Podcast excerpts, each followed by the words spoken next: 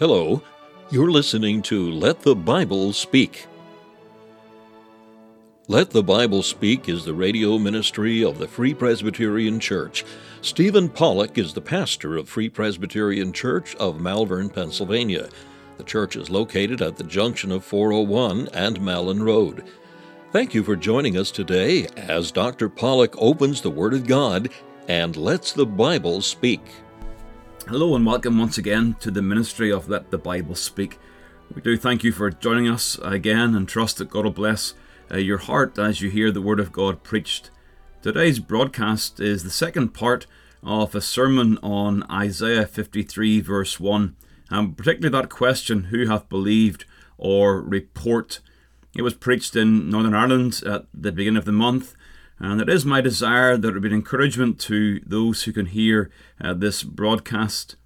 Today you'll hear the reading of Isaiah 52 into chapter 53, and then a very brief synopsis of the first point on our responsibility that covers the message that was broadcast last Lord's Day. The theme of the message is that of being faithful in the context of rejection. We live in days when the gospel is generally being rejected by those who hear it. How do we as a church respond? Well, we are called of God to be faithful. And, and so it is my desire that this message will help us to that end. You see, our responsibility is to bring the report of the gospel without in any way diminishing its solemnity and its power we realize that the gospel is given to us by the Lord, and we are required to announce the events of the gospel. We are required to explain those events, and then to plead with the hearers that they would respond properly to the demands of the gospel. The Lord tells us to repent and believe the gospel, but sadly, many come to reject it. And today we go on to consider what we must do in light of such rejection. May God again be pleased to bless and use His word in each of your hearts today. Well, let's turn in the scriptures to Isaiah 52. I'm going to read from the verse number 1 of Isaiah 52, and we'll read down into the beginning of chapter 53. This is the word of the Lord Awake, awake, put on thy strength, O Zion. And put on thy beautiful garments, O Jerusalem, the holy city. For henceforth there shall no more come into thee the uncircumcised and the unclean. Shake thyself from the dust, arise and sit down, O Jerusalem. Loose thyself from the bands of thy neck, O captive daughter of Zion. For thus saith the Lord, Ye have sold yourselves for naught, and ye shall be redeemed without money. For thus saith the Lord God, My people went down aforetime into Egypt to sojourn there, and the Assyrian oppressed them without cause. Now therefore, what have I here, saith the Lord, that my people is taken away for naught? They that rule over them make them to howl, saith the Lord, and my name continually every day is blasphemed. Therefore my people shall know my name. Therefore they shall know in that day that I am he that doth speak. Behold, it is I.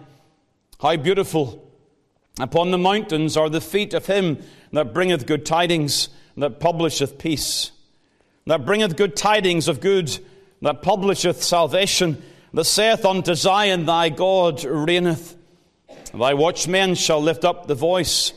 With the voice together shall they sing, for they shall see eye to eye when the Lord shall bring again Zion. Break forth into joy. Sing together, ye waste places of Jerusalem. For the Lord hath comforted his people. He hath redeemed Jerusalem. The Lord hath made bare his holy arm in the eyes of all the nations, and all the ends of the earth shall see the salvation of our God. Depart ye, depart ye, go ye out from thence, touch no unclean thing. Go ye out of the midst of her, be ye clean that bear the vessels of the Lord. For ye shall not go out with haste, nor go by flight. For the Lord will go before you, and the God of Israel shall be your reward. Behold, my servant shall deal prudently. He shall be exalted and extolled and be very high. As many were astonished at thee, his visage was so marred more than any man, and his form more than the sons of men.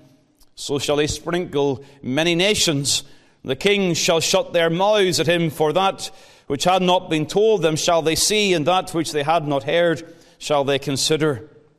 Who hath believed or report? And to whom is the arm of the Lord revealed? For he shall grow up before him as a tender plant, and as a root out of a dry ground. He hath no form nor comeliness, and when we shall see him, there is no beauty that we should desire him. He is despised and rejected of men, a man of sorrows and acquainted with grief. And we hid, as it were, our faces from him. He was despised, and we esteemed him not. Amen. Let's take the time to pray, to seek God's face together, to come around the Word. Today, may God be pleased to bless His Word to each and every heart. My text for this morning is the words, or the words of verse number one of chapter 53, that opening question, Who hath believed or report? The subject matter is this faithfulness in the face of unbelief. Are you determined to be faithful in the face of widespread unbelief? Well, first of all, I've got to remind you about your responsibility to bring a report. Unbelief does not absolve you of your solemn responsibility before God to bring the report. Verse 1 of chapter 53, of course, is an obvious statement. It serves as a bridge connecting the previous to what is going to follow. And it does so with this word report. Who hath believed or report? The word itself means something that has been heard. That's what it means in the original. Something that's been heard. In other words, it is an announcement. I can't take the time to go into all the details of the previous chapters, but you get the idea of captivity and restoration. Ultimately, because of the New Testament, coming to fulfillment in the coming of Christ Jesus. And so you get the report in chapter 53, or sorry, 52, verse number 7, how beautiful upon the mountains are the feet of him that bringeth good tidings. Now, keeping your finger in Isaiah 53, turn across to Romans chapter 10. You see, in Romans chapter 10, as Paul deals with rejection in Jewish hearers of his gospel, he uses Isaiah 52 and 53 to underscore what's happening in his own ministry. Uh, Romans 10, verse number 15, again, you'll see here the language taken from Isaiah 52, verse 7. It says here, verse number 15, How shall they preach except they be sent? As it is written, How beautiful are the feet of them that preach the gospel of peace and bring glad tidings of good things. That's chapter 53, 52, sorry. And then what happens next in verse number 16? But they have not all obeyed the gospel, for Isaiah said, Lord, who hath believed our report? And so, whilst there's significant application to the initial receivers in captivity of Isaiah's prophecy, there's clearly a gospel application as verse 7 of chapter 52 deals with the gospel of peace. And then verse 16 of Romans 10 telling us that's the same good news that is the report in verse 1 of chapter 53. I'm sure you see that connection. It's very obvious, isn't it? So the report in chapter 53 is the good tidings mentioned in chapter 52, verse number 7. And so really, Isaiah's report becomes our report. Who hath believed our report? He's not the only one preaching the gospel. His fellow prophets did, and we must do so today as those who continue that gospel evangelical legacy the report of the Messiah. Jesus Christ the Lord belongs to all the prophets, the apostles, and those who preach apostolic truth. When Peter is preaching to Cornelius in Acts chapter 10, he draws again this link between the old and the new. As he announces Jesus to Cornelius, he says to Cornelius, To him give all the prophets witness that through his name Whosoever believeth in him shall receive remission of sins. He's connecting the old and the new. The gospel that Peter preaches is the same gospel that Isaiah preached. But as you think of this report, the very word surely presupposes our responsibility. Something heard. Therefore, what's the obvious? Something spoken. If this report is heard, that implies that that same report has been spoken, it's been communicated to hearers. It's to announce the good news regarding Christ and his person and his work. And again, I want to think broadly here. I want to go beyond the preacher. Uh, I want to go beyond the Sabbath school teacher, the outreach worker, to family and parents and, and all of us. We all have this shared responsibility. As long as Christ tarries and we live, we have a shared responsibility to announce the good news, the report of the gospel. That's something regarding our responsibility. But secondly, I think we should also be prepared to face rejection. So you've got this responsibility to give the report, but you've also got to be prepared to face rejection. Now, I believe with all of my heart that the gospel is powerful unto salvation. That every soul who's saved is saved by the power of God, and God works. But we also know in the Lord's teaching on the Sermon on the Mount that straight is the gate and narrow is the way which leads unto life, and there be few that find it. Who hath believed our report is, let me put it this way, it's a lament of the prophet facing the rejection of the message. I believe these words come with emotion. Who hath believed our report? You say, we know this. You say, well, how, how does this talk about rejection? It's just a question. How, how can you see rejection in that question? That's, that's not fair. Well, if you turn to John chapter 12, you will see very clearly that this text it denotes rejection. John 12 and the verse number 37. again, John's commentary here on the Lord's ministry, it says here, But though he had done so many miracles before them, yet they believed not on him. Not the saying, of Isaiah the prophet might be fulfilled, which he spake, Lord, who hath believed our report? The unbelief of the hearers of Christ's ministry, of those who saw his miracles, their unbelief is the fulfillment of Isaiah 53, verse 1. Paul said the same thing. I'll just read to you again the words in Romans chapter 10. Uh, again, we didn't point out that first time, but Romans 10, um, the verse number 16, for they have not all obeyed the gospel, for Isaiah said, Lord, who hath believed or report? And so the question arises in the setting of widespread rejection of the gospel message. I've said already, unbelief is the typical response. Praise God, in history there have been times of unusual blessing. Like Ephesus, Acts 19, so mightily grew the word of God and prevailed. Those times have come to this province in the past uh, and across the world at different junctures in history. There's been times when the word has prospered and prevailed. But ordinarily we find ourselves faced with unbelief and apathy. There's a Scottish preacher, Durham, has written a very large work on Isaiah 53, many, many sermons on the, on the chapter. In sermon number 10, he gives some reasons why so few believe. Now, I'm going to read these nine reasons without going into much detail, and I think you'll see they're very, very familiar. Reason one not being greatly concerned about one's salvation. Why do not believe? Because they couldn't care. Number two, not looking upon this word as the word of God. Just unbelief about the word. The word comes as truth, but they, they, won't, they won't accept it. Number three, folks never considering their hazardous condition. They live their lives presuming that tomorrow is going to come every single time. Four, the love of money and the world. You can't love the world and money and love Christ at the same time. Can't do it. Five, Folks, little prizing the gospel and its benefits. Six, shifting of convictions of conscience. And that's this idea you, you feel guilty and you very quickly blame somebody else.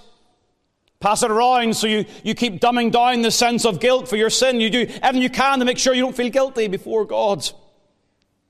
Seven, stopping in the progress of believing without solid ground to rest upon.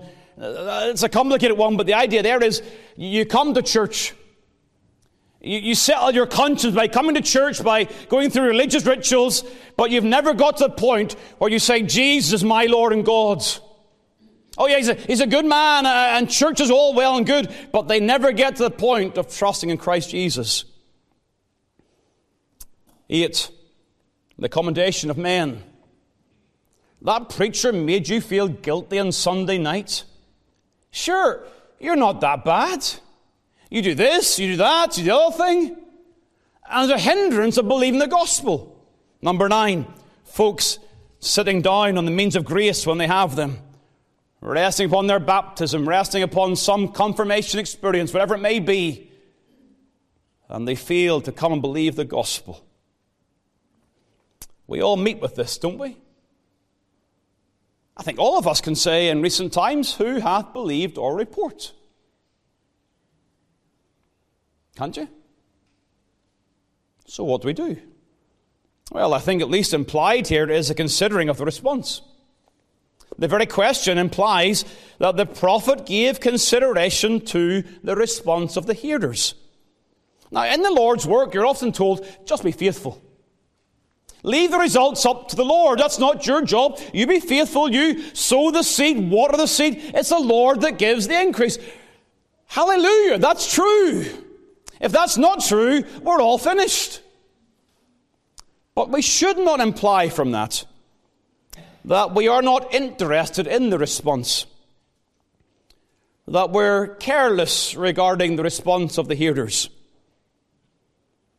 We should, as preachers, go home on a Sunday evening and wonder who hath believed our report.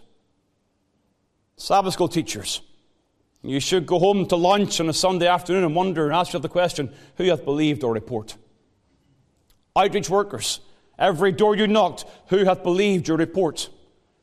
And parents, with your children around your knees, who hath believed your report? We should consider the response. And we should be concerned about the response. We should care about the response. Acknowledging God's sovereignty in salvation is a tremendous comfort. The Lord shows mercy upon whom he shows mercy.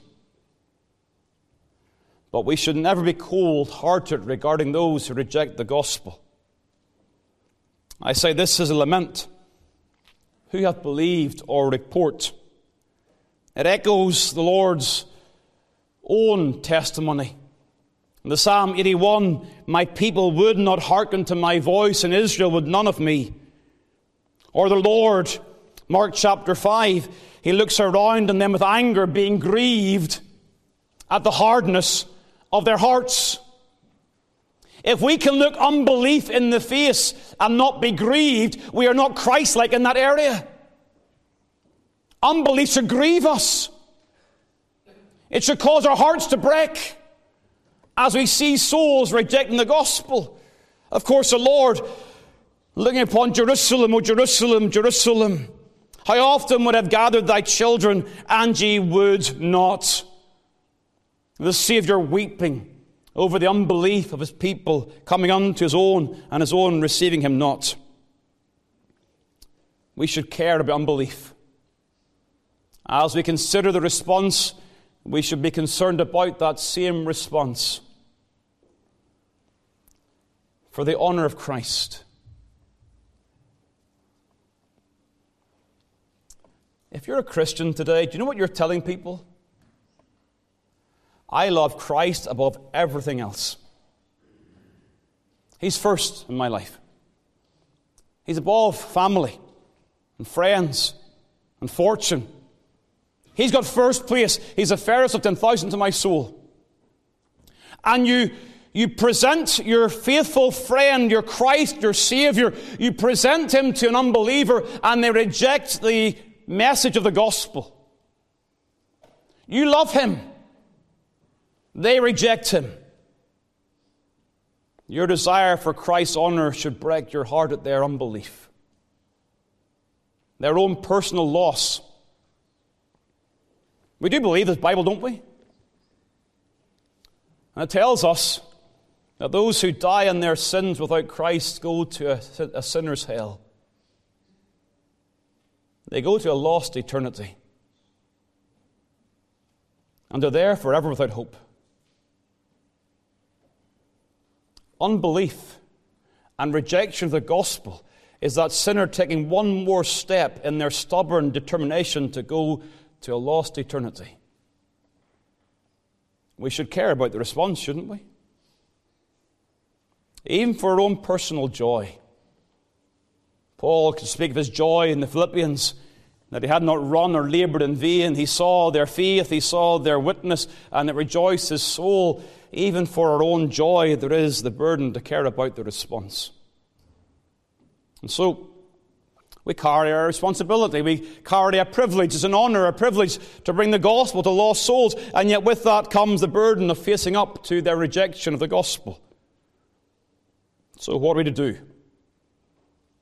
Faithfulness in facing unbelief requires that we are responsible to bring the report, that we are prepared for the rejection of that report. And then finally, and very, very briefly, that we conduct our ministry by looking to the Lord. If you're in Isaiah 53, verse 1, you'll see that begins with the word who. Who hath believed our report? When you go across to Romans chapter 10, and Paul gives the sense and the quotation from Isaiah 53, the verse reads this way For Isaiah said, Lord, who hath believed our report? See the difference? Paul is telling us that Isaiah 53, verse 1, is really in the form of prayer. That as the prophet considers the rejection of his message, he takes that to the Lord. You know, when you serve personally and your family in the church, remember who you're serving under. Isaiah knew that. Here am I, send me. He understood in his commission that his, his duty was to serve the Lord. And you know, when, when you serve someone in that sense, in obedience, you bring your report of your work and your service to them. Uh, you do it in work. You're told, go and do this job. You finish it, you go back and say, it's done. It's done well. And, and you, you, you tell your boss what's happened. Well, we do the same to the Lord. We go back to the Lord and say, Lord, who hath believed our report? Today, I sought to bring the gospel to, to three or four souls, and they all rejected it. Lord, who had believed our report? There's that prayerfulness of serving under the authority of our King and our Lord, who cares for us. You're not serving your elders or your minister, your denomination or your church. You're serving Christ, who shed his blood for your soul, who proved himself to be committed to your well being. And therefore, in the grief of your heart, when you're met with rejection, you go to one who loves you and cares for you, and you go, Lord, who hath believed our report? He cares. And He is the only one who can turn unbelief into faith. Look at our text again. Who hath believed our report, and to whom is the arm of the Lord revealed? There are parallels. In considering rejection, there is also the implied understanding that not all reject the gospel. And those who don't reject the gospel, they are those to whom the arm of the Lord has been revealed. You see, when you labor, again, church, home, or personally, and you're met with rejection, that is not the end of the story. It's not a case of you hear it once and you reject it and you never get to hear it again. If that was the case for many, many of us, we would not be here today, would we? God, in His grace, brought the gospel to us several times. Oh, yes, we always live in the reality that today may be your last time. This may well be your last time. But still, as we seek to be faithful to Christ, we are faithful in the understanding that He alone is the one who can reveal His glorious, mighty arm in their hearts, that they come to see Christ as being worthy of their trust and their allegiance. Those who do believe, they do so by the power of God's grace. Hence, as we face ministry in days of unbelief, we must be faithful, and as we are faithful, we must do so continually in the attitude of prayer. your Sabbath school children. They go into the summertime and they're not saved. You leave them with the Lord. The only hope they have is if the Lord saves them. Your children, perhaps some of you have children, adult children, and they've heard the gospel and they've rejected the gospel. And you go with tears, Lord, who hath believed our report? Only the Lord can turn their unbelief into faith. Elders, ministers, outreach workers, only God can bring fruitfulness from your labours. But He can do it. And He does do it. And so we pray on.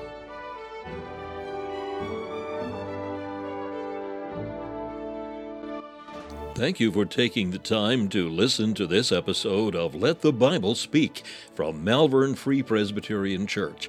If you'd like more information about the gospel or the church, please call 610 993 3170 or email malvernfpc at yahoo.com. We extend an invitation to all to join us as we worship the Lord each week. You will be made very welcome.